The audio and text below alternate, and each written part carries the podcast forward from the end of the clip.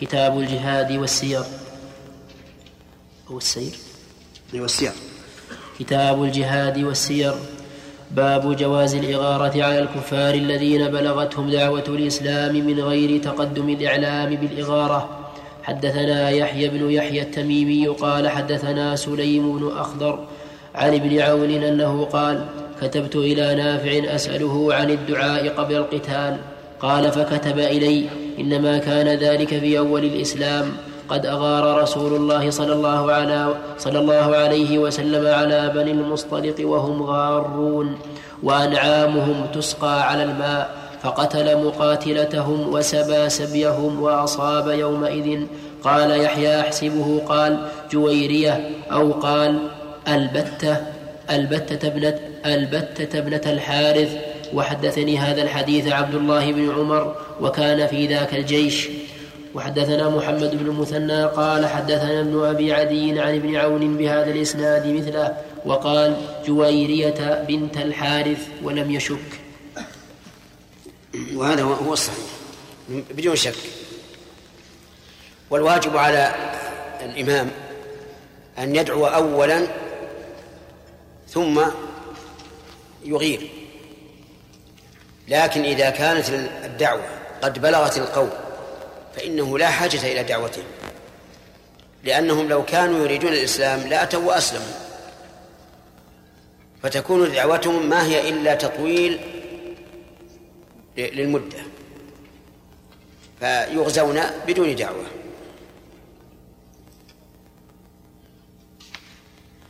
نعم.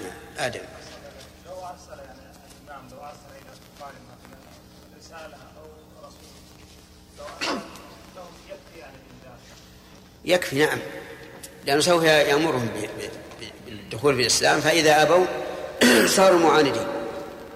وكان النبي عليه الصلاة والسلام إذا أمر أميرا على جيش أو سرية يأمره أن يخير القوم بين الإسلام أو بذل الجزية أو القتال. نعم. باب تأمير الإمام الأمراء على البعوث. ووصيته إياهم بآداب الغزو وغيرها. حدثنا أبو بكر بن أبي شيبة قال حدثنا وكيع بن الجراح عن سفيان حاء وحدثنا إسحاق بن إبراهيم قال أخبرنا يحيى بن آدم قال حدثنا سفيان قال أملاه علينا إملاء حاء وحدثني عبد الله بن هاشم واللفظ له قال حدثني عبد الرحمن يعني ابن مهدي حدث قال حدثنا سفيان عن علقمة بن مرثد عن سليمان بن عن سليمان بن بريدة عن أبيه أنه قال كان رسول الله صلى الله عليه وسلم إذا أمر أميرا على جيش أو سرية أوصاه في خاصته بتقوى الله ومن معه من المسلمين خيرا. ثم قال اغزوا بسم الله في سبيل الله قاتلوا من كفر بالله أغزوا ولا تغلوا ولا تغدروا ولا تمثلوا ولا تقتلوا وليدا. وإذا لقيت عدوك من المشركين فادعهم إلى ثلاث خصال أو خلال فايتهن ما أجابوك فاقبل منهم وكف عنهم ثم ادعهم إلى الإسلام. فإن أجابوك فاقبل منهم وكف عنهم ثم ادعهم إلى التحول من دارهم إلى دار المهاجرين. وأخبرهم, وأخبرهم أنهم إن فعلوا ذلك فلهم ما للمهاجرين وعليهم ما على المهاجرين. فإن أبوا أن يتحولوا منها فأخبرهم أنهم يكونون كأعراب المسلمين. يجري عليهم حكم الله الذي يجري على المؤمنين. ولا يكون لهم في الغنيمة والفيء شيء إلا أن يجاهدوا مع المسلمين. فإنهم أبوا فسلهم الجزية فإنهم أجابوك فاقبل منهم وكف عنهم. فإنهم أبوا فاستعن بالله وقاتلهم. وإذا حاصرت أهل حصن فأرادوك أن تجعل لهم ذمة الله وذمة نبيه. فلا تجعل لهم ذمة الله ولا ذمة نبيه. ولكن اجعل لهم ذمتك وذمة أصحابك. فإنكم أن تخفروا ذممكم وذمم أصحابكم. أهون من أن تخفروا ذمة الله وذمة رسوله. وإذا حاصرت أهل حصن فأرادوك أن تنزلهم على حكم الله فلا تنزلهم على حكم الله ولكن أنزلهم على حكمك فإنك لا تدري أتصيب حكم الله فيهم أم لا. قال عبد الرحمن هذا أو نحوه. وزاد إسحاق في آخر حديثه عن يحيى بن آدم قال فذكرت هذا الحديث لمقاتل بن حيان. قال يحيى يعني أن علقمة يقوله لابن حيان. فقال حدثني مسلم بن هيصم عن النعمان بن مقر عن النبي صلى الله عليه وسلم نحوه. وحدثني حجاج بن الشاعر قال حدثني عبد الصمد بن عبد الوارث قال حدثنا شعبة قال حدثني علقمة بن مرثد أن سليمان بن بريدة حدثه عن أبيه أنه قال كان رسول الله صلى الله عليه وسلم إذا بعث أميرا أو سرية دعاه فأوصاه. وساق الحديث وساق الحديث بمعنى حديث سفيان. حدث حدثنا إبراهيم قال حدثنا محمد بن عبد الوهاب الفراء عن الحسين بن الوليد عن شعبة بهذا. بسم الله الرحمن الرحيم. هذا الحديث أصل في بعث البعوث للدعوة إلى الإسلام. وفيه فوائد عظيمة. منها أنه يجب على الإمام إذا بعث بعثا أن يوصي القائد بتقوى الله عز وجل في خاصة نفسه. فيقول اتق الله لا تنس طاعة الله وما أشبه ذلك. ثانيا أن أنه يجب عليه أن يوصيه بمن معه من المسلمين خيرا. وخيرا تشمل خير الدنيا والآخرة بحيث يأمرهم بالمعروف وينهاهم عن المنكر ويختار لهم المنازل اللائقة والوقت المناسب للهجوم وما أشبه ذلك. المهم أن الخير هنا لا يختص بخير الآخرة فقط بل بخير الدنيا والآخرة. ومن ومنها من فوائد هذا الحديث البداء باسم الله عز وجل عند بعث البعوث. يقول اغزوا بسم الله. وهل المعنى أني أبعثكم بسم الله أو المعنى كلما أردتم الهجوم فسموا الله عز وجل. يحتمل هذا وهذا وكله وكله خير. ومن فوائد الحديث أيضا التنبيه على الإخلاص. لقوله في سبيل الله.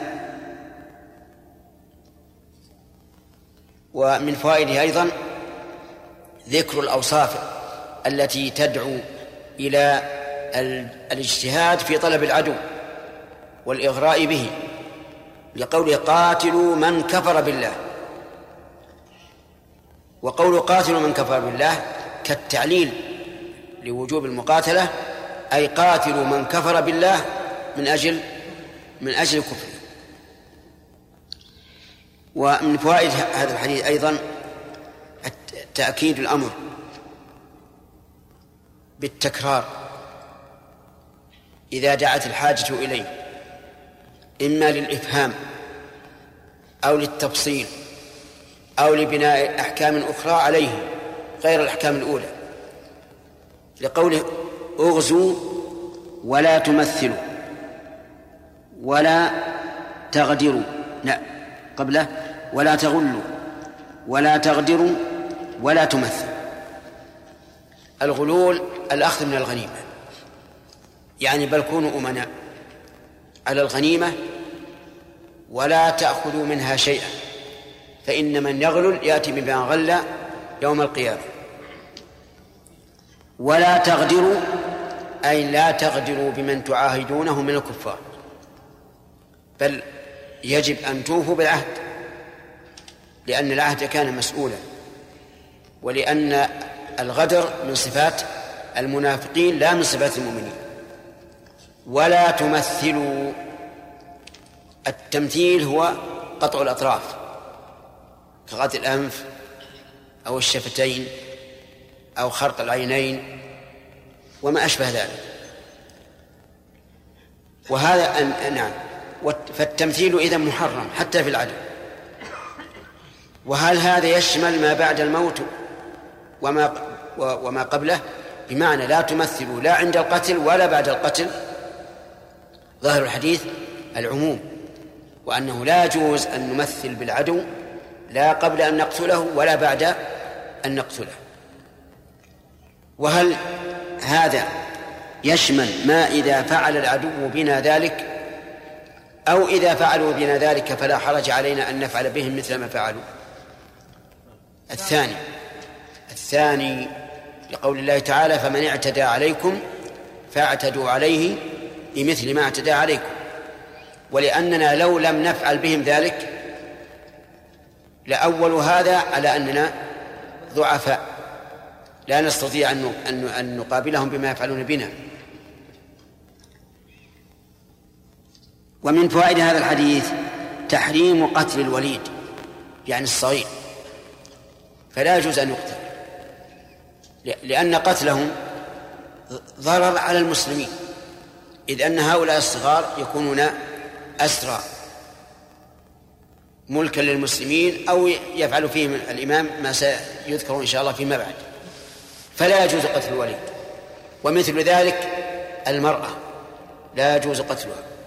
ومثل ذلك الشيخ الفاني الذي لا يخشى منه أن يقاتل إلا أن يكون له رأي في الحرب. لأن بعض الشيوخ الكبار الذين ليس فيهم حراك ولا يمكن أن يقاتلوا يكون عندهم من الرأي ما هو أعظم من المقاتلة. فهذا يقتل.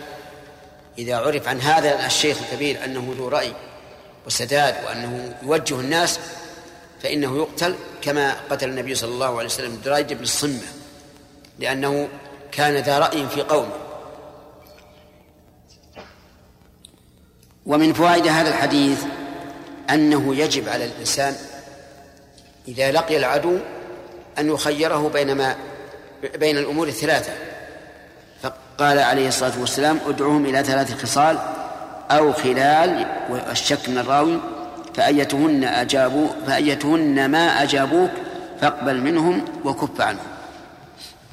قول فأيتهن ما أجابوك ما هذه زائدة للتوكيد. يعني أي واحدة يجيبونك عليها فاقبل منهم يقول آه، وكف عنهم ثم ادعهم إلى الإسلام. قول ثم ادعهم إلى الإسلام ثم هذه للترتيب الذكري وليس للترتيب المعنوي. لأنه لما قال أيتهن ما أجابوك فاقبل منهم وكف عنهم فصل. فقال ثم ادعهم إلى الإسلام. لأن الدعوة للإسلام ما تأتي بعد الخصال الثلاث إنما هي أول ما يدعون إليها. فالترتيب إذن ترتيب ذكري. ادعهم إلى الإسلام. فإن أجابوك فاقبل منهم وكف نعم. يستفاد من فوائد الحديث أيضا أنهم إذا أجابوا إلى الإسلام وجب القبول والكف. ولكن هل يجب أن يقبلوا صراحة؟ فيقولوا أسلمنا. أو إذا تكلموا بكلام يدل على الإسلام وإن لم يكن بلفظه وجب الكف عنه. الثاني ولهذا عتب النبي صلى الله عليه وسلم على خالد بن الوليد حين قاتل الذين قالوا صبأنا صبأنا مع أنهم يريدون الإسلام. ويأتي إن شاء الله البقية. نعم. أقرأ؟ ها؟ أقرأ الحديث. اقرأ الحديث نعم. وصحبه والتابعين ومن تبعهم بإحسان إلى يوم الدين. قال الإمام مسلم رح قال الإمام مسلم رحمه الله تعالى حدثنا أبو بكر بن أبي شيبة حدثنا قال حدثنا وكيع قال حدثنا وكيع بن الجراح عن سفيان حاء وحدثنا إسحاق إسحاق بن إبراهيم قال أخبرنا يحيى بن آدم قال حدثنا سفيان قال أملاه علينا إملاء حاء وحدثني عبد الله بن هشام واللفظ له قال حدثني عبد الرحمن يعني ابن مهدي قال حدثنا سفيان عن علقمة بن مرثد عن سليمان بن عن سليمان بن بريدة عن أبيه ابني ابني. عن سليمان بن بريدة عن أبيه قال كان رسول الله وسلم إذا أمر أميرا على جيش أو سرية أوصاه في خاصته بتقوى الله ومن معه من المسلمين خيرا. ثم قال اغزوا بسم الله في سبيل الله قاتلوا من كفر بالله اغزوا ولا تغلوا ولا ولا ولا تغلوا ولا تغدروا ولا آه، أعد اغزوا ولا تغلوا ولا تغدروا ولا تمثلوا ولا تقتلوا وليدا. وإذا لقيت عدوك من المشركين فادعوهم إلى ثلاث خصال أو خلال فأيتهن ما أجابوك فاقبل منهم وكف عنهم ثم ادعهم إلى الإسلام فإن أجابوك فاقبل منهم وكف عنهم ثم ادعهم إلى التحول من دارهم إلى دار المهاجرين وأخبرهم أنهم إن فعلوا ذلك فلهم ما للمهاجرين وعليهم ما على المهاجرين فإن أبوا أن يتحولوا منها فأخبرهم أنهم يكونون كأعراب المسلمين يجري عليهم حكم الله الذي يجري على المؤمنين ولا يكون لهم في الغنيمة والفيء شيء إلا أن يجاهدوا مع المسلمين فإنهم أبوا فسلهم الجزية فإنهم أجابوك فاقبل منهم وكف عنهم فإنهم أبوا فاستعن بالله وقاتلهم وإذا حاصرت أهل حصن فأرادوك أن تجعل لهم ذمة الله وذمة نبيه فلا تجعل لهم ذمة الله ولا ذمة نبيه ولكن اجعل لهم ذمتك وذمة أصحابك فإنكم أن تغفروا ذممكم وذمم أصحابكم فإنكم أن تغفروا ذممكم وذمم أصحابكم أهون من أن تغفروا ذمة الله وذمة رسوله. أهون من أن تخفروا ذمة الله وذمة رسوله. وإذا حاصرت أهل حصن فأرادوك أن تنزلهم على حكم الله فلا تنزلهم على حكم الله ولكن أنزلهم على حكمك فإنك لا تدري أتصيب حكم الله فيهم أم لا. قال عبد الرحمن هذا أو نحوه. وزاد إسحاق في, حد في آخر حديثه عن يحيى بن آدم قال فذكرت هذا الحديث لمقاتل بن حيان. قال يحيى يعني أن علقمة يقوله لابن حيان قال حدثني مسلم بن هيصم عن النعمان بن مقر عن النبي صلى الله عليه وسلم نحوه. بسم الله الرحمن الرحيم. هذا الحديث كما سمعتم حديث طويل فيه فوائد. أولا قوله كان رسول الله صلى الله عليه وسلم إذا أمر أميرا على جيش أو سرية فيه إثبات الإمرة على الطائفة أو القوم يكونون في سفر أو جهاد أو ما أشبه ذلك. وقد أمر النبي صلى الله عليه وسلم المسافرين إذا كانوا ثلاثة أن يؤمروا أحدهم لئلا يقع النزاع والاضطراب والاختلاف قول الجيش أو سرية الجيش ما زاد على أربعمائة أو ما بلغ أربعمائة والسرية دون ذلك. وكان النبي صلى الله عليه وسلم يبعث الجيوش والسرايا حسب ما تقتضيه الحال.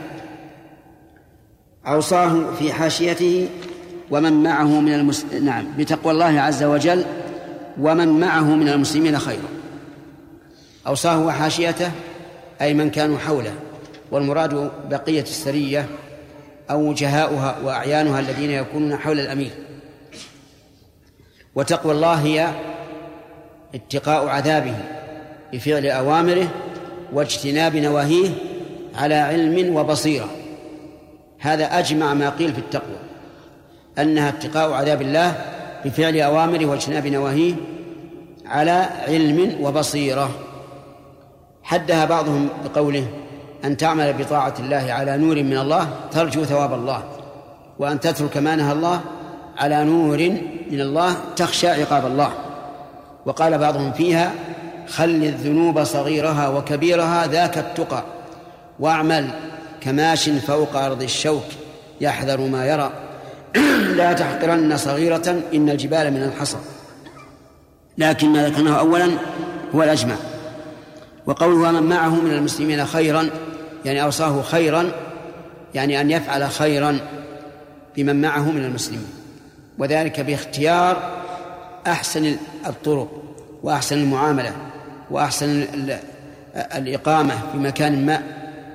المهم كلما كان خيرا فإن الواجب على الأمير أن يسلكه. وذلك لأن المتصرف لغيره ليس كالمتصرف لنفسه. المتصرف لنفسه مخير تخيير تشهي. ما يشتهي يفعله إذا كان مباحا. والمتصرف لغيره يخير تخيير مصلحة يجب عليه. ولهذا قال النبي عليه الصلاة والسلام في الرجل يصلي لنفسه قال ليطول ما شاء. وأما إذا إذا كان إماما فلا يزيد على ما جاءت به السنة. إذن معنى خيرا أن يفعل خير الأمور في مسيره ونزوله وإقدامه وإحجامه وكل ما يتعلق بشؤون الغزو والرحيل. ثم قال اغزوا بسم الله في سبيل الله. اغزوا مستعينين بسم الله عز وجل. في سبيل الله أي لإعلاء كلمة الله. لأن القتال في سبيل الله هو القتال لتكون كلمة الله هي العليا. قاتلوا من كفر بالله. هذا بيان لقوله اغزوا لأن الغزو هو قتال العدو. لكنه قال بينه بقوله من كفر بالله. وتعليق الحكم بالوصف يدل على عليته. وعليه فنقول قاتلوا من كفر بالله. لماذا؟ لكفرهم بالله عز وجل. اغزوا أكد, أكد هذا أعاد الفعل تأكيدا وليبني عليه ما بعده. قال ولا تغلوا ولا ولا تمثلوا ولا تقتلوا وليدا. نعم ولا تغدروا ولا تمثلوا. لا تغلوا. الغلول هو أن يكتم شيئا من الغنيمة مما غنمه. مثل أن يجد جرابا فيه ذهب أو جرابا فيه طعام أو ما أشبه ذلك. ثم يكتمه. فهذا من كبائر الذنوب. ومن يغلل يأتي بما غل يوم القيامة. ولا تغدروا أي لا تكونوا إذا عاهدتم. وأما إذا لم يكن معاهدة فلا حرج في الخداع. لأن الحرب خدعة. أما إذا كان هناك معاهدة فلا فلا يجوز. فلا يجوز الغدر. لأن أوفى الناس بالحقوق هم المسلمون. ولا تمثلوا التمثيل قطع بعض الأعضاء من الأعداء. مثل إذا أسروا أسيرا قطعوا يديه ورجليه وآذانه وأنفه وما أشبه ذلك فهذا لا يجوز. لأنه قتلة سيئة. حتى وإن كان هذا مستحقا للقتل ولا بد أن يقتل فلا يجوز التمثيل به. ولكن هل يجوز أن نفعل ذلك إذا فعلوا بنا؟ هذا الجواب نعم. لأن الله تعالى قال في كتابه العزيز فمن اعتدى عليكم فاعتدوا عليه بمثل ما اعتدى عليكم. ولا يمكن أن ندع التمثيل وهم يمثلون بنا لأن هذا يعني الانخذال والانهزام والذل. فإذا كانوا يفعلون بنا هذا فإن لنا أن نفعل بهم. فإذا قال قائل ما ذنب هذا الكافر الذي مثل به مثل بالمسلم ولاته وأمراؤه؟ فما ذنبه؟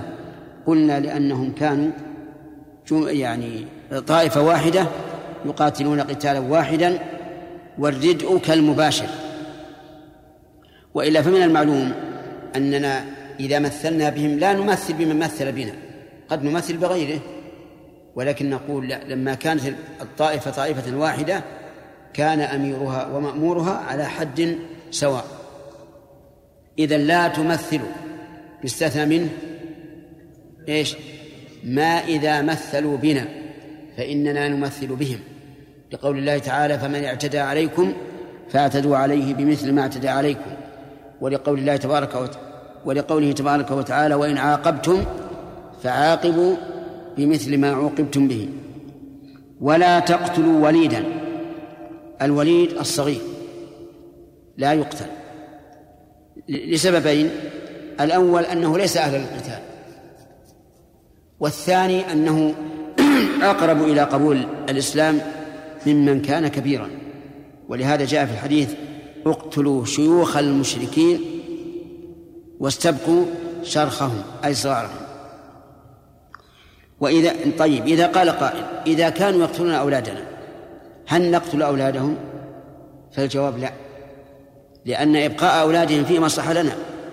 لأننا نأخذ أولادهم على أنهم أسرى يسترقون وينتفع بهم المسلمون. وإذا لقيت عدوك من المشركين فادعهم إلى ثلاث خصال. إذا لقيت عدوك من المشركين. أضاف العداوة إلى المخاطب إغراء له بقتاله ودعوته إلى الإسلام وتحذيرا من أن يغدر هذا العدو. وإحماء للعاطفة في طلب هذا العدو. إذا لقيت عدوك من المشركين حتى ولو كانوا يعبدون الأوثان فادعهم إلى ثلاث خصال. أو خلال فأيتهن ما أجابوك فاقبل منهم وكف عنهم. يعني اطلب منهم ثلاث خصال أو قال ثلاث خلال والمعنى واحد. وأو هنا شك من الراوي فأيتهن ما أجابوك ما زائدة للتوكيد. ولو حذفت لاستقام الكلام. لو قال فأيتهن أجابوك لصح الكلام. فتكون ما هنا زائدة للتوكيد.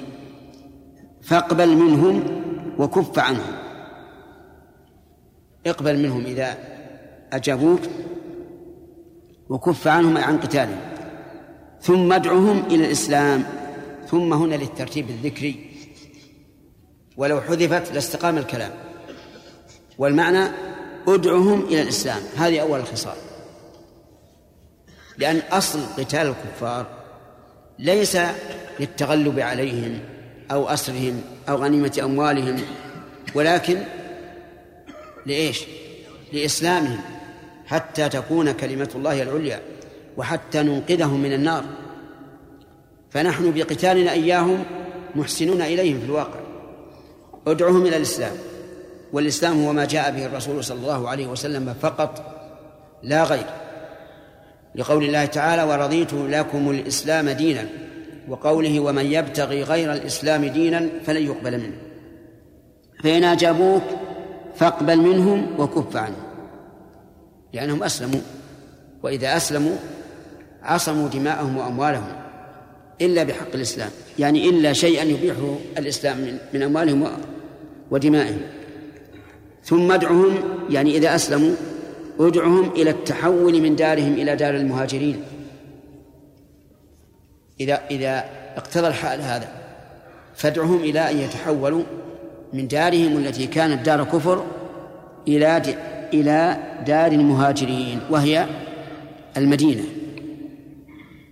يعني ادعهم إلى المدينة حتى لا يبقوا على كونهم أعرابا وأخبرهم أنهم إن فعلوا ذلك فلهم ما للمهاجرين وعليهم ما على المهاجرين لأنهم صاروا من جملتهم. ما داموا انتقلوا على إلى إلى بلاد المهاجرين فلهم حكمهم. وعليهم مع المهاجرين فإن أبوا أن يتحولوا منها. فأخبرهم أنهم يكونون كأعراب المسلمين. يجري عليهم حكم الله الذي يجري على المؤمنين ولا يكون لهم في الغنيمة والفيء شيء إلا أن إلا أن يجاهدوا مع المسلمين. إن أبوا أن يتحولوا إلى دار المهاجرين وهي المدينة فأخبرهم أنهم يكونون إيش؟ كالأعراب. يجري عليهم ما يجري على الأعراب. وهذا من كمال العدل بلا شك. ولكن لا يكون لهم في الغنيمة والفيء شيء إلا أن يجاهدوا مع المسلمين. الغنيمة ما أخذ بقتال. وما ألحق به من من من الكفار. والفيء ما أخذ بغير قتال من الكافرين أو كان مضافا إلى بيت المال كالأموال المجهول أهلها وما أشبه ذلك. نعم. فإن أبوا فإن أبوا فسلهم الجزية. إن أبوا عن إيش؟ عن الإسلام. إن أبوا عن الإسلام. لأنهم إذا أسلموا طولبوا بالانتقال. فإن لم ينتقلوا صاروا كالأعراب. لهم ما للأعراب وله وعليهم ما عليهم وليس لهم في الغنيمة والفيء شيء. فإن أبوا يعني إن أبوا أن يسلموا فسلهم الجزية فإنهم أجابوك فاقبل منهم وكف عنهم. اسألهم الجزية. الجزية هي عبارة عن عوض يبذله الكافر للإقامة في بلادنا ولحمايته من من من من, من الاعتداء عليه. فهي في الحقيقة في مقابل حمايتنا له ودفاعنا عنه. ولهذا سميت جزية كأنها مجازات وجزاء. فإن أبوا فإن فإن هم أبوا فاستعن بالله وقاتلهم. إن هم أبوا. هذه إن شرطية. وهم اسم. والمعروف أن إن الشرطية لا تدخل إلا على الأفعال. فكيف فماذا نعمل؟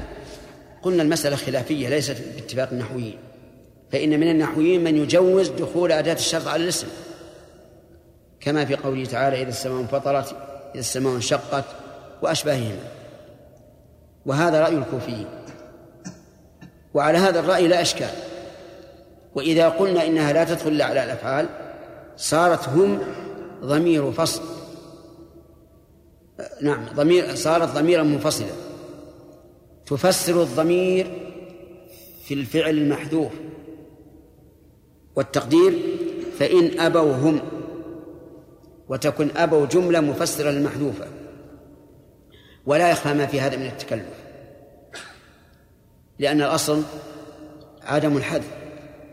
وليس القول بأن إن لا يليها إلا إلا الأفعال. ليس وحيا منزلا يجب علينا أن نتبعه وأن نؤول الكلام إذا جاء على خلافه بل نقول الأمر في هذا واسع والقاعدة عندنا أنه إذا اختلف النحويون في شيء لا يختلف به المعنى فإن نأخذ بالأسهل. فإنهم أبوا فاستعن بالله وقاتلوا. قدم الاستعانة بالله على الفعل. استعن بالله.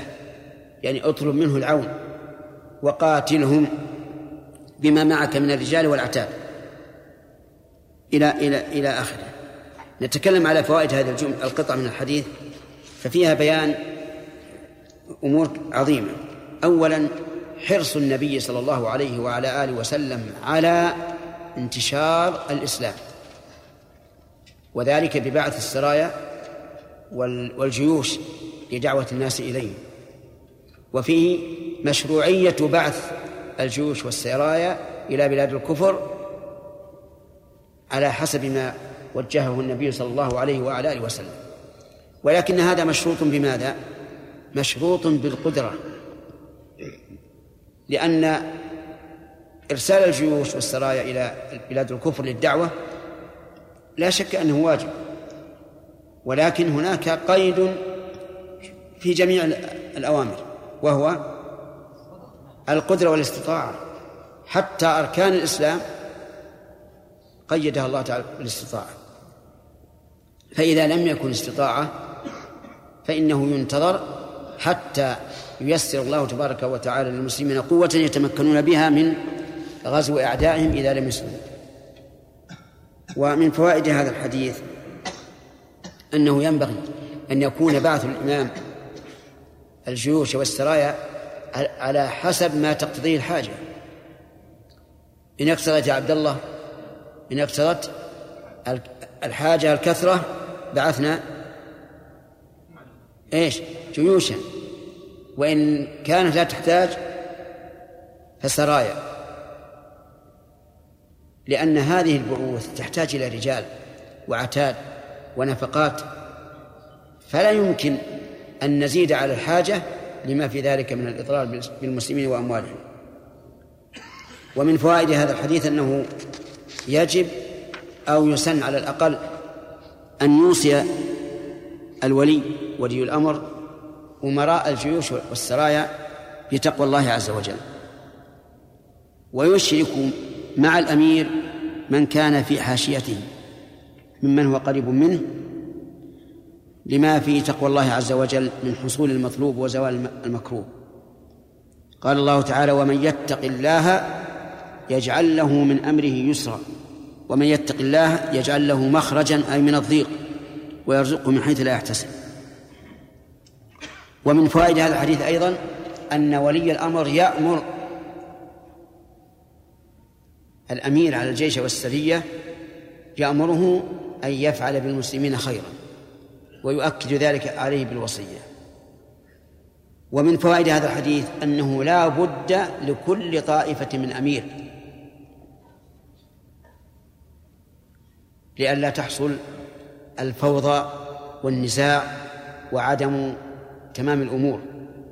وقد قال الشاعر لا يصلح الناس فوضى لا سرات لهم. وها هي الحيوانات لا بد أن يكون لها أمير. تجد الطيور والغزلان وغيرها إذا كانت مجتمعة كثيرا يكون لها قائد سبحان الله. قائد في الجو أو في الأرض. ومن فوائد هذا هذا الحديث أنه ينبغي البداءة ببسم الله عند الغزو. ولا سيما عند إرادة الضرب. أن يقول بسم الله. لأن البداء ببسم الله البداء بسم الله بركة واستعانة.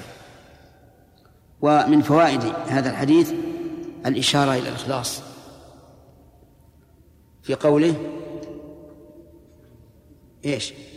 في سبيل الله. وهذا وإن كان قد يكون وإن كان الأمر هو الذي في قلوب الصحابة لكن هذا من باب التوكيد والتذكير.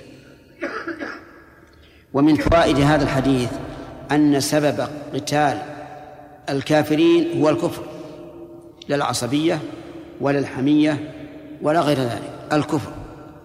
لقوله قاتلوا من كفر بالله. وقد بين الله تبارك وتعالى أن المعاهدين إذا نقضوا العهد أمرنا أن نقاتل أئمتهم. فقال وإن نكثوا أيمانهم بعد عهدهم وطعنوا في دينكم فقاتلوا أئمة الكفر. يعني اجعلوا القتال مركزا على أئمتهم. لأن لأن أئمتهم إذا قتلوا حصلت فيهم الفوضى. وانفرط عقده ومن فوائد هذا الحديث أن الكفر بالله عز وجل يبيح الدم وهو كذلك. فإن من ارتد عن دينه أبيح دمه وماله والكافر يباح دمه وماله إلا إذا تنازل إلى الجزية أو العهد. ومن ومن فوائد هذا الحديث تحريم الغلول لقول اغزوا ولا تغلوا وهو عام في القليل والكثير. حتى لو كان نعلا أو عقال بعير أو غير ذلك فإنه حرام بل من كبائر الذنوب. ومن الغلول هدايا العمال يعني أن العامل الموظف لدى الدولة إذا قبل الهدية فقد غل لأنه لم يعطى هذه الهدية إلا من أجل أنه عامل من, أجل أنه عامل ولهذا لما بعث النبي صلى الله عليه وسلم رجلا على الصدقة يقال له عبد الله بن نتبية. وقدم بالإبل قال هذه لكم وهذه وهذا أهدي إلي خطب النبي صلى الله عليه وسلم وأنكر ذلك. وقال هل لا جلس في بيت أبيه وأمه فينظر أيهدى له أم لا؟ وصدق رسول الله صلى الله عليه وعلى آله وسلم لولا أنه عامل ما أهدي إليه شيء وهو شامل لكل عمل الدولة. وقد ورد فيما في مسند الإمام أحمد أن أن النبي صلى الله عليه وسلم قال هدايا العمال غلول لكنه فيه مقال. قال ومن فوائد هذا الحديث تحريم الغدر لقوله ولا تغدروا. والغدر محرم سواء كان في في مسلم أو في كافر. قال الله تبارك وتعالى وأوفوا بعهد الله إذا عاهدتم. ولا تنقضوا الأيمان بعد توكيدها وقد جعلتم الله عليكم كفيلا. وقال تعالى إن الله يأمركم أن تؤدوا الأمانات إلى أهلها. ومن فوائد هذا الحديث تحريم التمثيل. لقوله ولا تمثلوا وهو عام في كل تمثيل سواء كان قليلا أو كثيرا. فقطع الإصبع مثلا تمثيل. قطع الأنف تمثيل. قطع الأذن تمثيل. قطع الجلد تمثيل. ويستثنى من ذلك ما إذا كانوا يفعلونه بنا فإنه يجوز لنا أن نفعل ذلك بهم.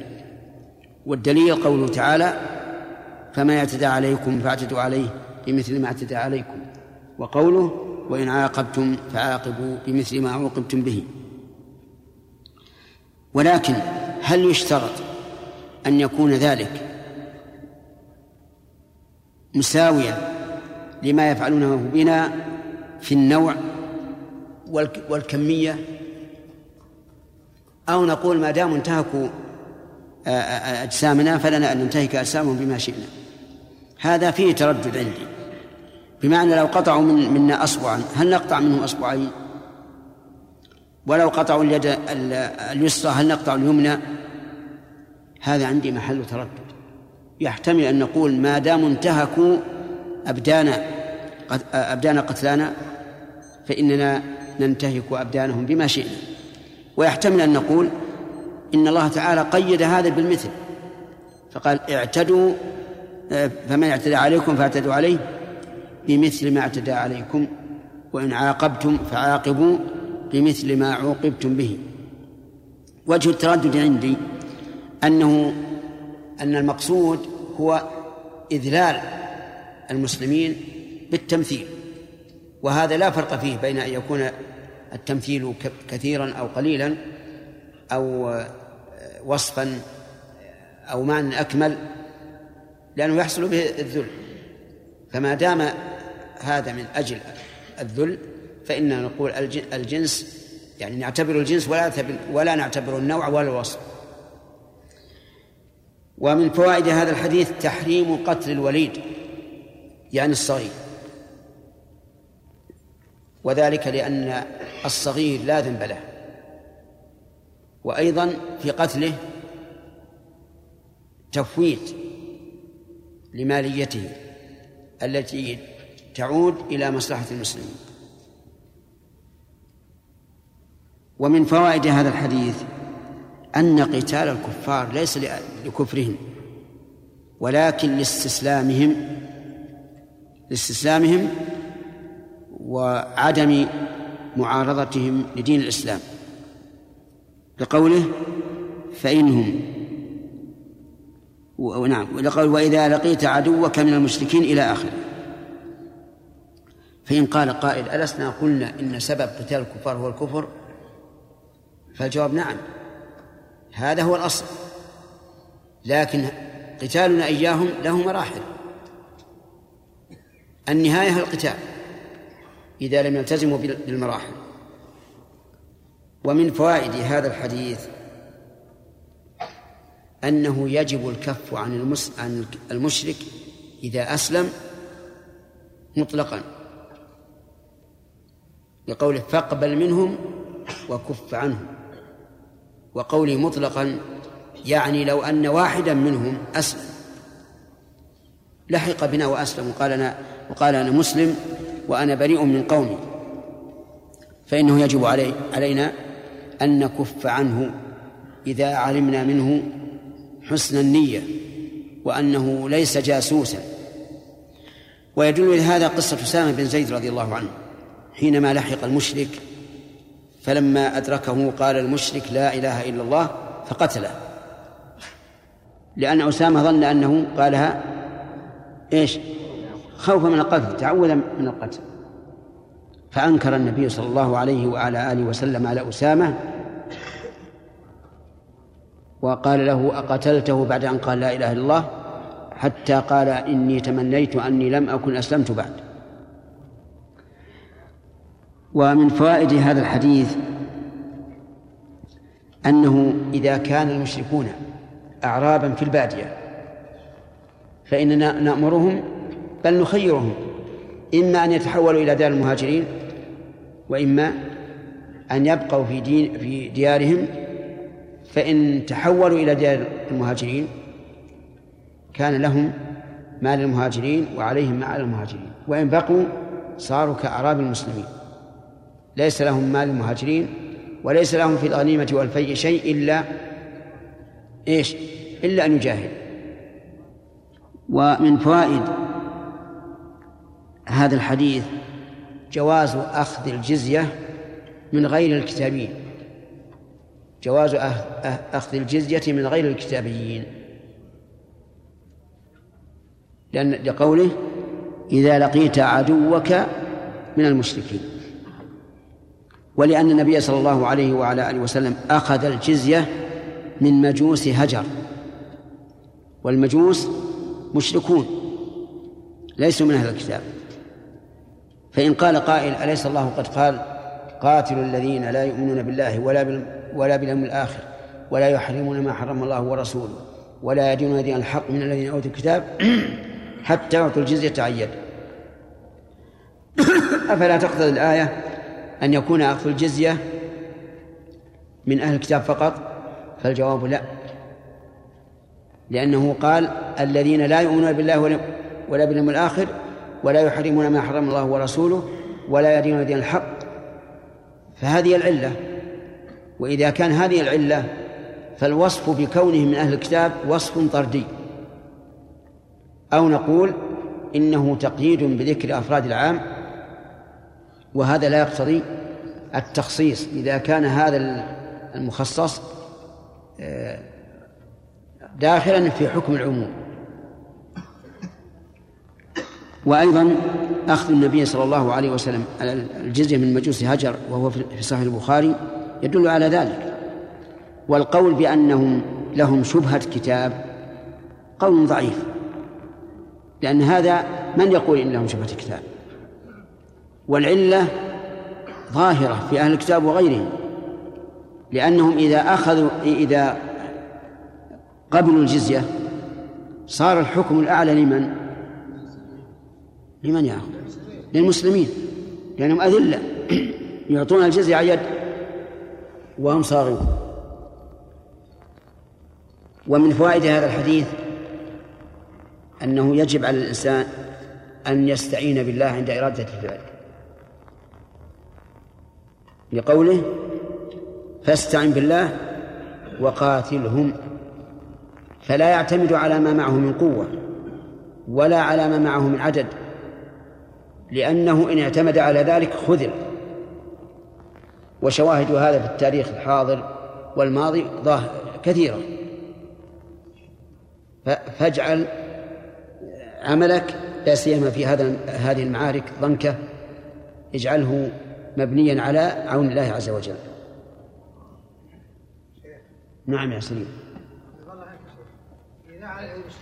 بالنسبة للتمثيل الشيخ إذا نظرنا بحكم الآية الآيات وحكم الرسول صلى الله عليه وسلم في العرانيين نقول يعني مثل ما أفتى عليه. لأن لا, لا حكم العرانيين الراعي الشيخ بعد بعد إسلامهم وكفروا بعد بعد الإسلام وعملوا العمل يا شيخ.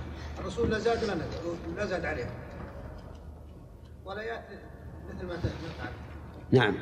هو عندي كما قلت محل تردد. لأن مقصود في الواقع الجنس جنس التمثيل. لكن مع ذلك الأحوط بلا شك أن لا يزيد على ما, ما مثلوا به. نعم. المشركين إذا أطلق غالبا يحمل على غير أهل الكتاب المشرك على غير أهل الكتاب. نعم. مع أنهم يعني مشركون. نعم لا شك. لماذا لا يعني يعم معهم حتى يخصص بأهل؟ لا يصح. هذا لا يصح. وهذه السرايا والجيوش غالبا ما تبعث لأهل, لأهل الجزيرة. وهم مشركون. ليسوا من أهل الكتاب. نعم. اللي وراء. يحيى. صلى الله عليه وسلم. إذا أبوا أن يتحولوا إلى المدينة ليس لهم في الغنيمة والفيء شيء إلا أن يجاهدوا في سبيل الله. نعم. هل لهم في الزكاة شيء؟ الزكاة عاد هذا ينبني على الخلاف. هل يجب أن تكون الزكاة في في بلد المال أو لا؟ وفيها خلاف معروف. نعم. هل هل يشترط في كون الهدية تكون غلولا إذا أهديت للعمال أن يكون عمال عمال عند الدولة أو لو كان عاملا خاصا؟ لا ال- الذي عند الدولة فقط. أما العامل الخاص كمدير شركة وما أشبه ذلك فلا. نعم. أردت. أنت ما ما سألت أول؟ هو أنت قبل يحيى. هل تقول ما سألت؟ هل تقول ما سألت؟ المهم عندك سؤال قبل يحيى ولا لا؟ إيه، اسأل.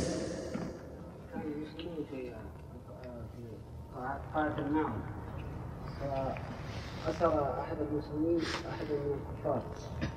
ومسلم آخر هذا المسلم الكافر المأسور. المسؤول أو الآسر. المأسور أسره أحد من المسلمين. نعم. مسلم آخر رأى المأسور هذا الكافر. لكن كان يعذب إيش؟ كان يعذب المسلم.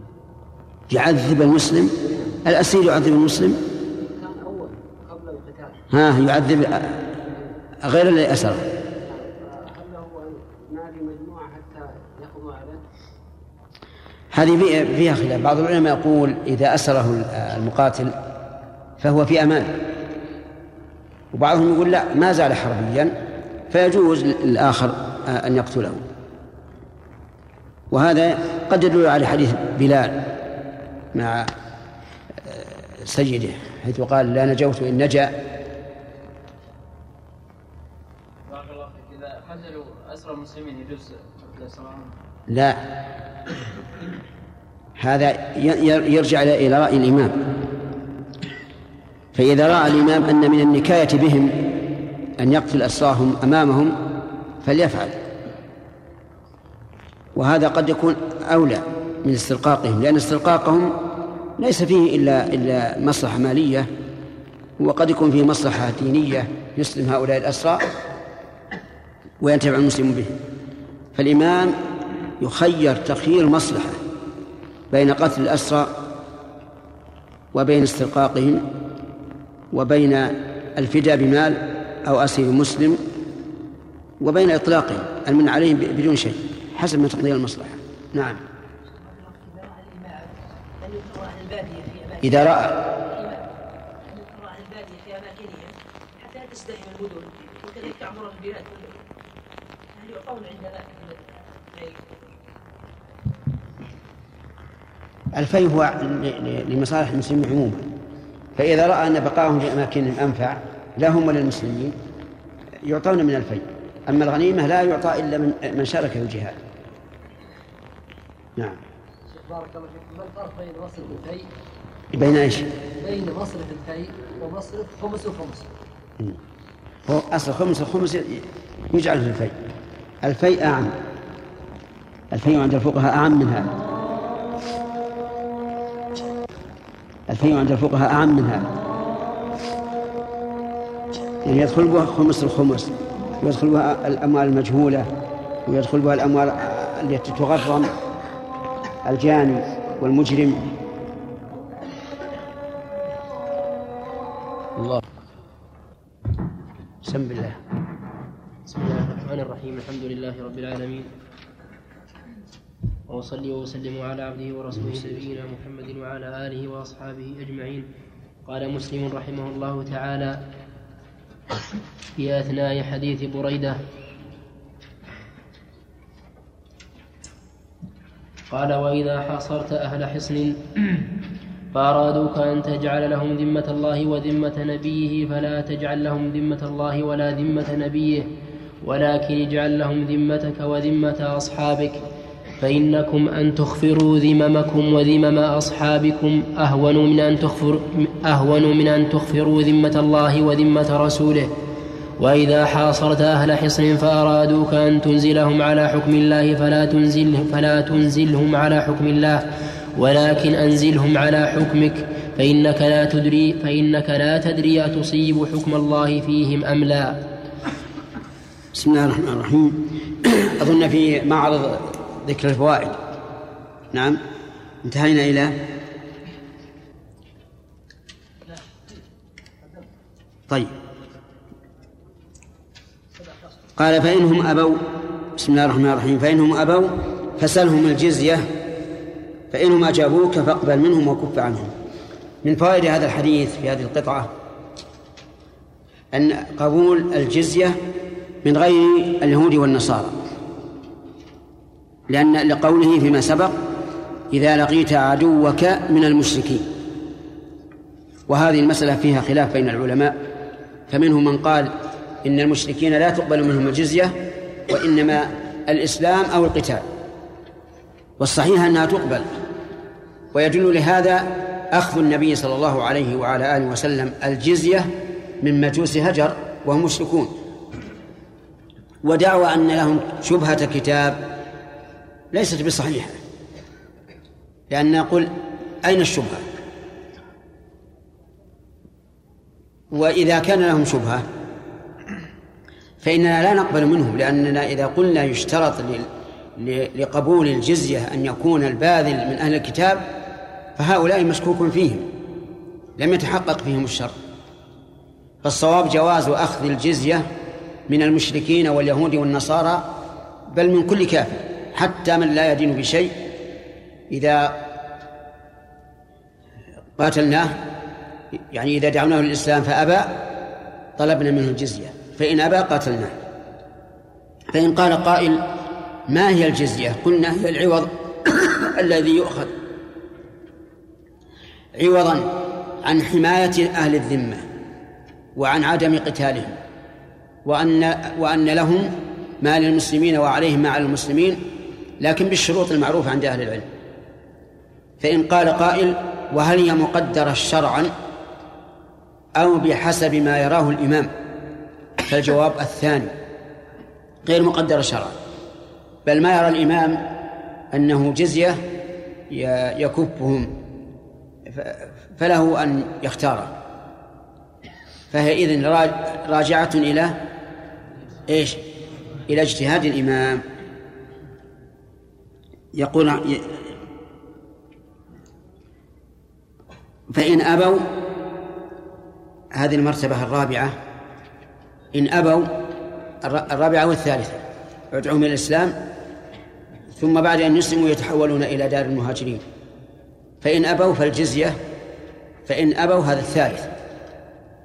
قال فاستعن بالله وقاتلوهم هذا يدل على أنهم إذا أبى المشركون هذه ما عرض عليهم وجب قتالهم. ومن فوائده أن الإنسان يجب عليه أن يكون مستعينا بالله عز وجل في قتال المشركين. ولكن يشترط لوجوب القتال أن يكون قادرا على ملاقاة هؤلاء. فإن لم يكن قادرا فإنه لا يجب القتال. بل لو قيل بالتحريم لكان أولى.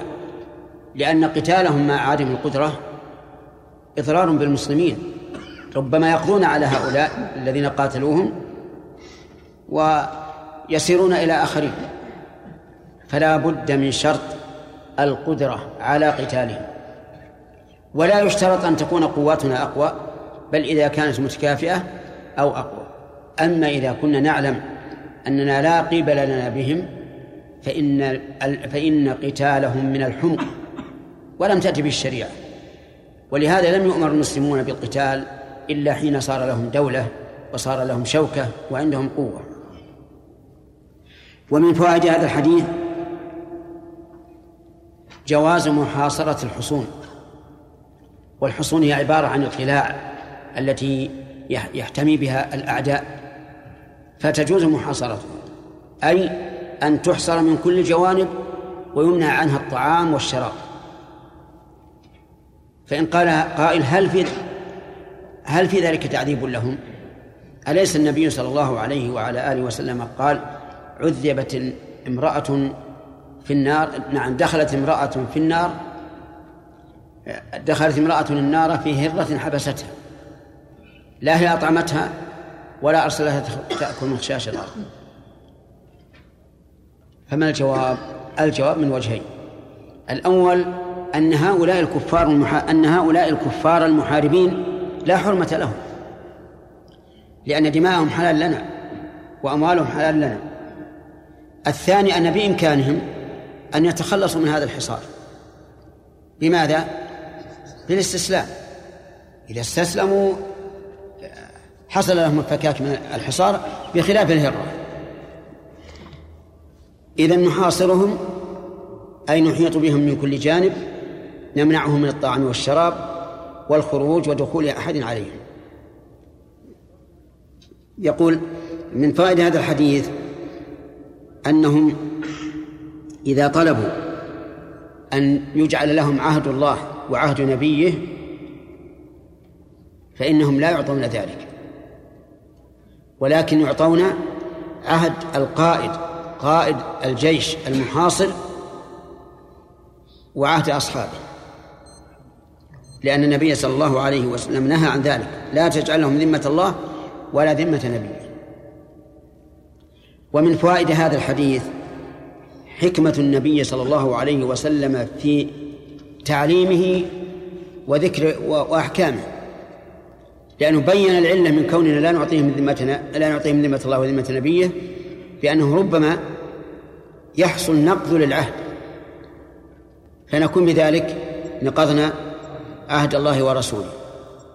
ونقض عهدنا وعهد أصحابنا أهون من من نقض عهد عهد الله وعهد رسوله صلى الله عليه وسلم. ولهذا قال فإنكم أن تخفروا أو إن تخفروا ذممكم وذمم أصحابكم أهون إلى آخره.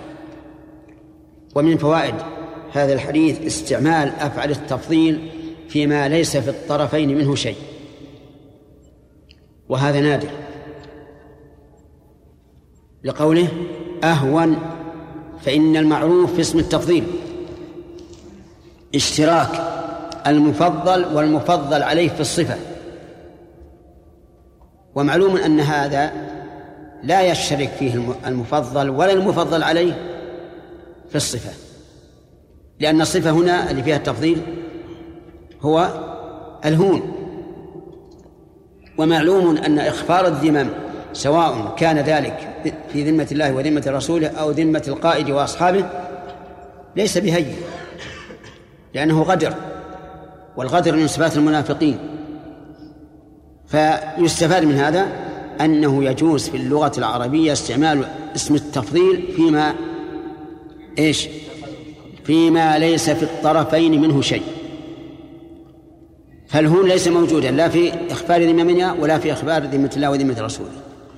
لكن من المعلوم أن الشر بعضه أهون.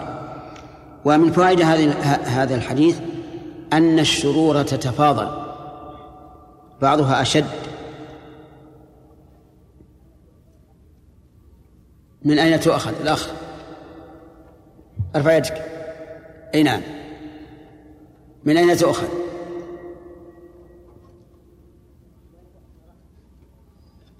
وين رحت سرحت؟ أظن.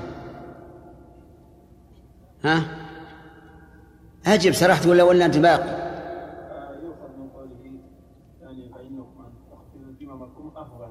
أهون اسم التفضيل. طيب يدل على أن الشروط تتفاضل. كما أن الخيرات تتفاضل وهذا أمر في الحقيقة لا يحتاج إلى استدلال لأنه واضح. ومن فوائد هذا الحديث أنه لا يجوز أن ينزل أهل الحصن المحصورين على حكم الله ورسوله. لقوله فأرادوا أن تج... آه نعم. يقول فأرادوك أن تنزلهم على حكم الله فلا تنزلهم على حكم الله. لماذا؟ علل قال فإنك لا تر... فإنك لا تدري أتصيب فيهم حكم الله أم لا. إذن على أي شيء نزلهم على حكم القائد والجيش. وهو سيجتهد إما أن يصيب وإما أن يخطئ. إن أصاب فله أجران وإن أخطأ فله أجر واحد والخطأ مغفور. ومن فوائد هذا الحديث أنه لا ينبغي للمفتي أن يقول فيما يفتي به هذا شرع الله. لأنه لا يدري أيصيب شرع الله أم لا. اللهم إلا في شيء واضح بين كأن يقول مثلا الميتة حرام هذا حكم الله. لأن هذا إيش؟ صريح ما في إشكال. لكن المسائل الاجتهاد الاجتهادية لا ينبغي أن يقول حكم الإسلام كذا حكم الشرع كذا لأنه لا يدري أن يصيب حكم الشرع أو لا يصيب. وعليه فإذا وجه إلي إليك سائل يقول ما حكم الشرع في كذا؟ فأرشده. قل له يا أخي لا تقل هذا الكلام لأني أنا بشر أخطي وأصيب. فلا أدري إذا قلت شيئا أن أصيب فلا أدري أصيب الشرع أم لا أصيبه. ومن فوائد هذا الحديث جواز الاجتهاد. جواز الاجتهاد. لقوله أنزلهم على حكمك فإنك لا تدري أتصيب ومعلوم أنه إذا كان لا يدري أيصيب أم لا فإنما حكم عن إيش؟ عن اجتهاد. ولا شك أن الاجتهاد في الشريعة الإسلامية جائز.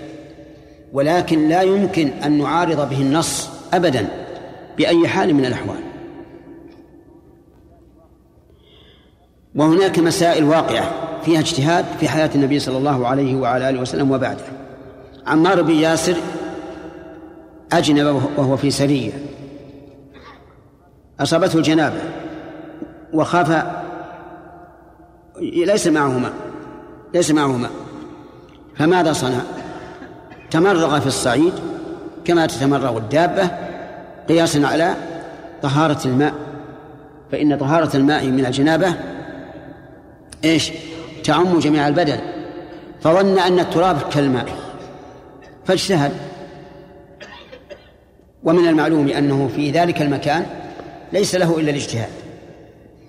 فلما قدم على النبي صلى الله عليه وعلى آله وسلم أخبره بأن هذا غير صحيح وأنه يكفيه أن يتيمم في كفيه. فهل نقول إن القياس هنا مقدم على النص؟ الجواب لا. لا يمكن. عبد الله بن عمر رضي الله عنه لما حدث أن النبي صلى الله عليه وعلى آله وسلم قال لا تمنعوا إماء الله مساجد الله. قال ابنه بلال والله لن والله لا نمنعهن لأنه رأى أمرا يقتضي أن تمنع النساء من الخروج من البيوت. أقبل عليه أبوه عبد الله. سبه سبا شديدا لم يسبه مثله قط. لأنه عارض عارض الحديث.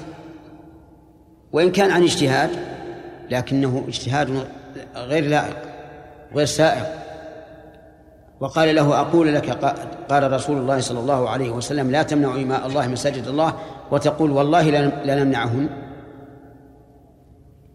ثم أقسم أن لا يكلمه مدة حياته. هجره لماذا يعارض النص بهذا بهذا الأسلوب؟ إذا نقول المجتهد قد يصيب ويخطئ ولكن لا يمكن أن يعارض النص باجتهاد أحد كان كائنا من كان. واضح يا جماعة؟ وهذا له أمثلة كثيرة. منها وهو حديث الناس قبل أيام قليلة رمي الجمرات قبل الزوال. اجتهد بعض الناس وأفتى لهم أن يرموا قبل الزوال في في اليوم الثاني عشر. لكن هذا غلط. لا يستقيم. لأنه مخالف مخالف للسنة. فإن النبي صلى الله عليه وعلى آله وسلم قال خذوا عني مناسككم ولم يرمي قبل الزوال ولم يرخص لأحد أن يرمي قبل الزوال. والاجتهاد مع وجود النص لاغي لا شك فيه. فإذا قالوا إن الرسول لم. لم يدع عن عن الحال التي عليها الناس اليوم قلنا إذا. إذا كان الرسول لم يدري فالله يدري ولم يقل النبي عليه الصلاة والسلام ارموا قبل الزوال عند عند الزحام ومن فوائد هذا الحديث أن الإنسان إذا اجتهد فأخطأ فلا إثم عليه لقوله أنزلهم على حكمك مع قوله إنك لا تدري أتصيبه من حكم الله أم لا وهو كذلك إذا اجتهد الإنسان وبذل جهده وطاقته في تحري الحق وأخطأ فلا شيء عليه. أفهمت؟ حتى لو أفتى شخصا بصحة صلاته مع بطلانها بمقتضى النص فلا شيء عليه لأنه مجتهد. وهل مثل ذلك من تصرف لغيره بوكالة أو ولاية وأخطأ في اجتهاده؟ الجواب نعم مع أن هذا حق آدمي لكنه مجتهد. فإذا وكل شخصا في بيع شيء وباعه بالسوق مجتهدا متحريا لكثرة الثمن وباعه عند آخر سوم ثم تبين من خارج أن قيمة هذه السلعة مرتفعة وهو لم يدري. فهل عليه شيء؟ ليس عليه شيء. والأمثلة في هذا كثيرة. لا بالنسبة لأولياء اليتام ولا للوكلاء ولا للأوصياء ولا لنظار الأوقاف كلهم إذا تصرفوا تصرفا عن اجتهاد وتبين خطأهم فإنه لا شيء عليه لا إثم ولا ضمان. وهذه مسألة ينبغي للإنسان أن يتفطن لها حتى يستريح ويريح غيره إذا استفتي. لا يقول إذا تصرف تصرفا باجتهاد ثم تبين الخطأ. أنا والله الآن يعني أخطأت وأنا أخشى على ذمتي. نقول لا, لا ليس عليك شيء. ما دمت تصرفت تصرفا ترى أنه المناسب فلا شيء عليك. نعم. يحيى. بعض الناس يقول في قول الله تعالى هو الذي يبدأ الخلق ثم يعيده وهو أهون عليه. هو حي يعني ما يبي لفظ هذا غلط. هذا غلط عظيم. لأن هذا تحريف للمعنى. أهون ليست بمعنى هين. ولكنه أهون باعتبار العقل. أيما أشد؟ ابتداء الشيء أم إعادة الشيء؟ ابتداؤه لا شك. هو كله عليه هين لا شك أنه عليه هين إنما أمره إذا أراد شيئا يقول له كن فيكون. لكن هذا أهون باعتبار العقل. هذا نظير قول بعضهم إن ربك هو أعلم بمن ضل عن سبيله وهو أعلم بالمهتدين قالوا أعلم بمعنى عالم. هذا غلط عظيم. ونقص من من من, من وصف الله بالأعلمية يعني لو فرضنا أن أحدا عالم فالله أعلم. فتفسير أعلم بعالم غلط وهو من تحريف الكلم عن مواضعه وهو نزعة من آه، طريق المتكلمين.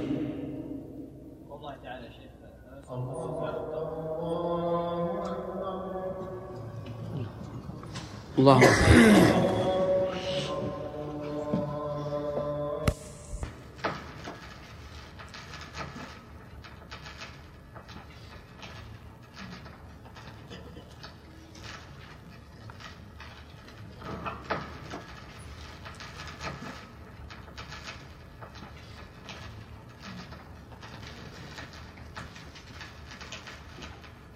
في التماس.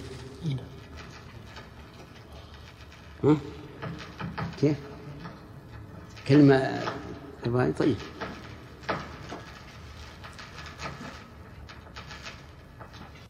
الرحمن الرحيم. بسم الله الرحمن الرحيم. نعم. قال مسلم رحمه الله تعالى في صحيحه قال عبد الرحمن هذا أو نحوه وزاد إسحاق في آخر حديثه عن يحيى بن آدم. قال فذكرت قال فذكرت هذا الحديث لمقاتل بن حيان. قال يحيى يعني أن علقمة يقوله لابن حيان. فقال حدثني مسلم بن هيصم عن النعمان بن مقرن عن النبي صلى الله عليه وسلم نحوه. وحدثني حجاج بن الشاعر قال حدثني عبد الصمد بن عبد الوارث قال حدثنا شعبة قال حدثني علقمة بن مرثد أن سليمان بن بريدة حدثه عن أبيه أنه قال كان رسول الله صلى الله عليه وسلم إذا بعث أميرا أو, سري أو سرية دعاه فأوصاه. وساق الحديث بمعنى حديث سفيان. حدثنا إبراهيم قال حدثنا محمد بن عبد الوهاب الفراء عن الحسين بن عن الحسين بن الوليد عن شعبة بهذا. باب في الأمر بالتيسير وترك من أه- من أهم ما يكون في حديث بريدة أنه دليل أن فيه دليلا على قبول الجزية من غير اليهود والنصارى. وقد ثبت في صحيح البخاري أن النبي صلى الله عليه وعلى آله وسلم أخذها من مجوس هجر. فادعى بعض العلماء أن النبي صلى الله عليه وسلم أخذها من مجوس هجر لأن لهم شبهة كتاب. ولكن هذه الدعوة غير صحيحة وإنما أخذها من مجوس هجر لأنها تؤخذ من كل كافر. وأخذ الجزية لا يخفى أن فيه إذلالا دخل الزام كافر. وأن وجوده بيننا معصوما محفوظا يعينه على الإسلام. فالصواب أن الجزية تؤخذ من كل كافر. فإن أبى الجزية قوتل نعم. باب في الأمر بالتيسير وترك التنفير. حدثنا أبو بكر بن أبي شيبة وأبو كريب واللفظ لأبي بكر. قال حدثنا أبو أسامة عن بريد, عن بريد بن عبد الله عن أبي بردة عن أبي موسى أنه قال كان رسول الله صلى الله عليه وسلم إذا بعث أحدا من أصحابه في بعث في بعض أمره قال بشروا ولا تنفروا ويسروا ولا تعسروا. وهذه قاعدة من من قواعد الشريعة الإسلامية وهي أن نبشر ولا ننفر. يعني بدل من أن نذكر نصوص الترهيب نذكر نصوص الترغيب حتى تقبل النفوس على ما ندعو إليه وتقبله. وبدل من أن نشدد على الناس ونلزمهم بكل ما جاء في الشرع نيسر لهم نيسر لهم لأن هذا أدعى للقبول.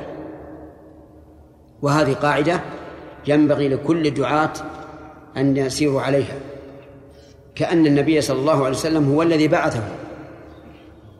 أما التنفير والتشديد وإرادة أن يكون الناس على أقوم على أقوم طريق بين عشية وضحاها فهذا ليس ليس من هدي النبي صلى الله عليه وعلى آله وسلم ولا من سنة الله تعالى في الكون. انتبهوا لهذه القاعدة. التيسير والتسهيل ما أمكن.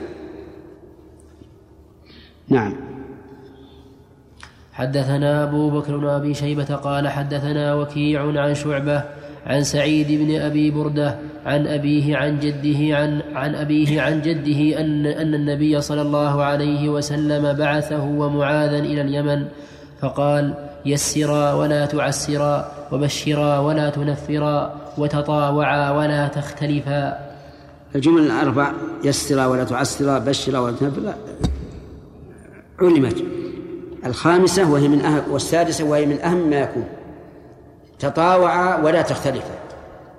يعني ليطع بعضكم بعضا ولا تختلفوا لأن الاختلاف شر. كما قال عبد الله بن مسعود رضي الله عنه قال الخلاف شر. والتطاوع ليس معناه أن كل واحد منا يريد من أخيه أن أن يوافقه على ما يقول لأن هذا غير ممكن. لكن كل واحد منهم يغض مما عنده حتى يتفق ما دام الأمر فيه سعة وما دام الاتفاق له مساغ حتى لو لزم من هذا أن نترك بعض السنن مثلا أو أن نفعل بعض السنن التي لا نراها. فمثلا آه، يوجد بعض الناس الآن يرون أن الجهر بالبسملة سنة لأنهم يرون أن البسملة من الفاتحة. فمتى سن الجهر بالفاتحة؟ سن الجهر بالبسملة. لو رأينا أحدا يقول البسملة ليس من الفاتحة ولا يسن الجهر بها. فهل كل واحد منا يصلي بجماعته ولا يجهر؟ أو يصلي خلف صاحبه إن كان ممن يسر أسر وقيل للآخر تحمل هذا الشيء. وإن كان ممن يجهر قلنا له اجهر وقلنا للثاني تحمل هذا الشيء. ولذلك قال الإمام أحمد رحمه الله إذا اهتم الإنسان بمن يقنت في صلاة الفجر فإنه يتابعه ويؤمن على دعائه مع أنه لا يرى القنوت في صلاة الفجر. لكن من أجل التوافق التوافق كله خير. ما دام الأمر فيه مساغ وأما التفرق وكل واحد يصلي بجماعة هذا غلط. ومن ذلك ما يفعله بعض الشباب في في صلاة التراويح في رمضان. بعض الشباب يرون أن السنة الاقتصار على على إحدى عشرة. وربما يرى بعضهم الوجوب والوجوب لا شك أنه قول شاذ ولا أعلم أحدا قال به. وجوب الاقتصار على إحدى عشرة. لكن على على القول بأن هذا هو السنة.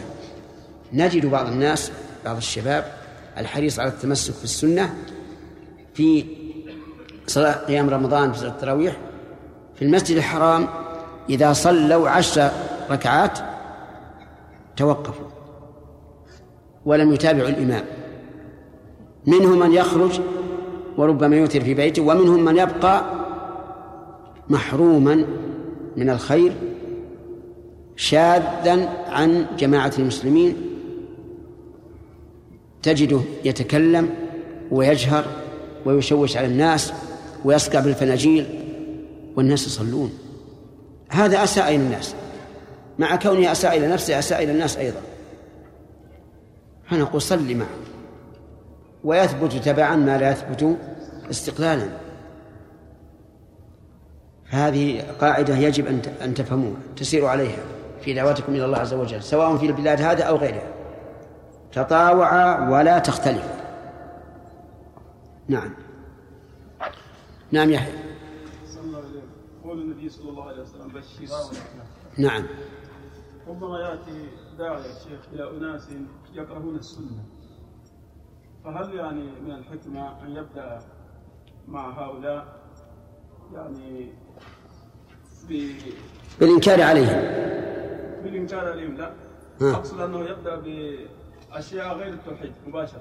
نعم أنا أرى في مثل هذا أنه يبدأ بالأصول المتفق عليها. بالأصول المتفق عليها. طاعة الله ورسوله ثواب المطيع ذكر الجنة والنار واليوم الآخر الشيء المتفق عليه. حتى تلين قلوبهم له ويعرفوا ما عنده من العلم. ومع النية الصالحة يسهل الله الأم- الأمر.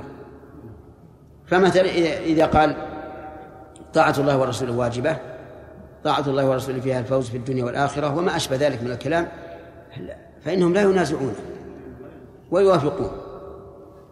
فيبدأ أولا بالمتفق عليه لأنهم هم يعني هم يدعون أنهم مسلمين وأنهم على سنة. ثم إذا إذا ألفوه وعرفوا ما عنده من العلم وتمكن من قلوبهم سهل الكلام. ثم يقول أيضا حتى هؤلاء المبتدعة ما داموا متأولين ولم يصلوا إلى الحقيقة ليس عليهم ذنب. والمجتهد من هذه الأمة والحمد لله إن أصاب فله أجران وإن أخطأ فله أجر ويفتح عليهم باب الرجع. أي نعم. هؤلاء الشيخ ربما يقدمونه الإمامة. نعم. الصلاة. نعم. وإذا ما قنت في صلاة الصبح ما يقبلن منه. صرفا ولا عدلا. لا لا يتقدم ويقنت. ما ما ما مشكلة. يتقدم ويقنت للتأليف.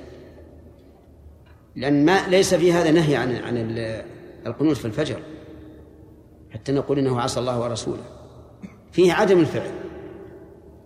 وعدم الفعل لا يدل على أنه حرام. فيقنت وأهم شيء أن أن تتقبله قلوبهم. نعم. أنس؟ إذا وجد طالب علم يسير على أرى أنه من البدع من البدع لكن هو يرى أنه حق فهل يدخل هذا في في, في كلامنا يا شيخ؟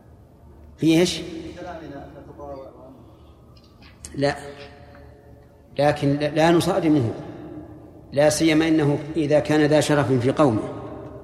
لا نصادمه ولكن نأتيه بالتي هي أحسن. بالم- بالمكاتبة بالمكالمة سرا. نعم؟ إلى أن ما يخالف. الكتاب والسنة والحمد لله واضح.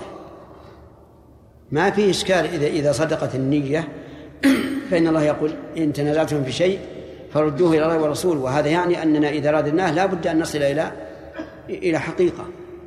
كما في قوله تعالى في الحكمين بين الزوجين إن يريد اصلاحا يوفق الله بينهما. هذا وهي في مشكلة آه، زوجية. كيف مشك- مشكلة دينية؟ نعم يا سليم. لما جاء جاء مثبت الحكم من الرسول صلى الله عليه وسلم. إذا.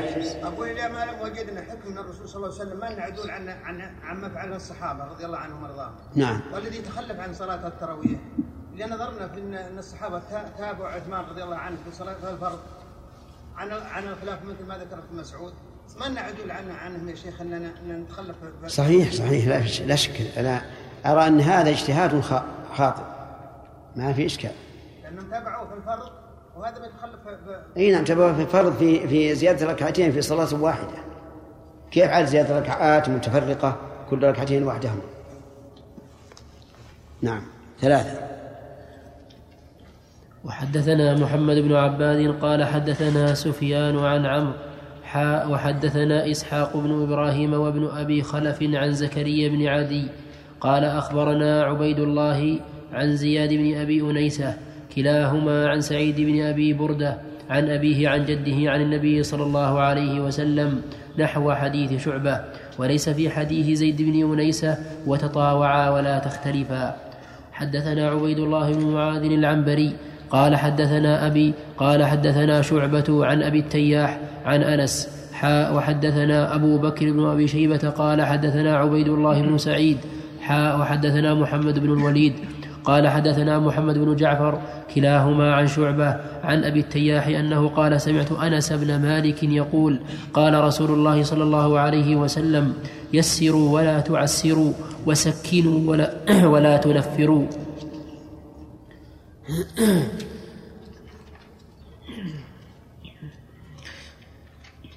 يسروا ولا تعسروا. ثاني. وسكنوا ولا تنفروا. سكنوا هذا بالتبشير. لأن النفوس إذا بشرت بالشيء الذي ترغبه سكنت. واستقرت.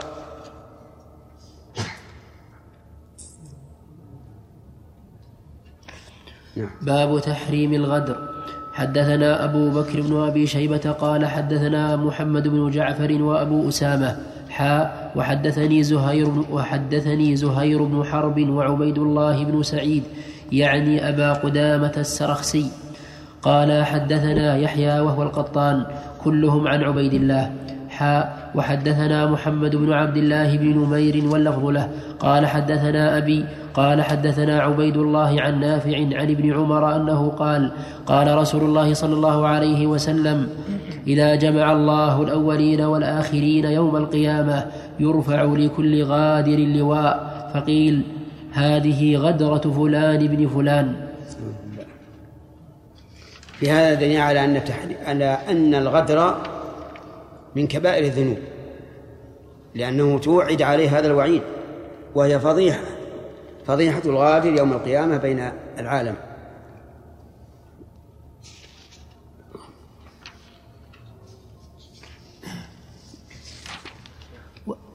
نعم ينبغي إيش؟ ينبغي أن يحسن الإنسان اسمه أو اسم ولده هو على كل حال تحسين الاسم لا شك إنه أفضل. وأحب الأسماء الله عبد الله وعبد الرحمن. لكن في هذا رد لقول من يقول إن الناس يدعون يوم القيامة بأمهاتهم. لأن الحديث صريح. يقال هذه غدرة فلان ابن فلان. ولا يقال بنت ابن فلانة. نعم. محمود في بعض البلدان في الصلاة بعد الصلاة يدعون الجماعية نعم يدعوا وهم يؤمنون هل إذا ذهب إليهم آه، أن يفعل مثلهم إذا أمر فيهم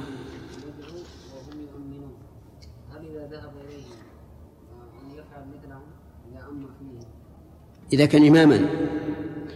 هو أو أول ما يأتي نعم. يدعو فيه. وكما قلت لكم قبل قليل الإنسان لابد أن يكون مقبولا عند الناس. يقبلونه أما من أول ما يصير إمام يقول أبدا هذا بدعة وهذا حرام ما ما ينتفع لا هو ولا هم.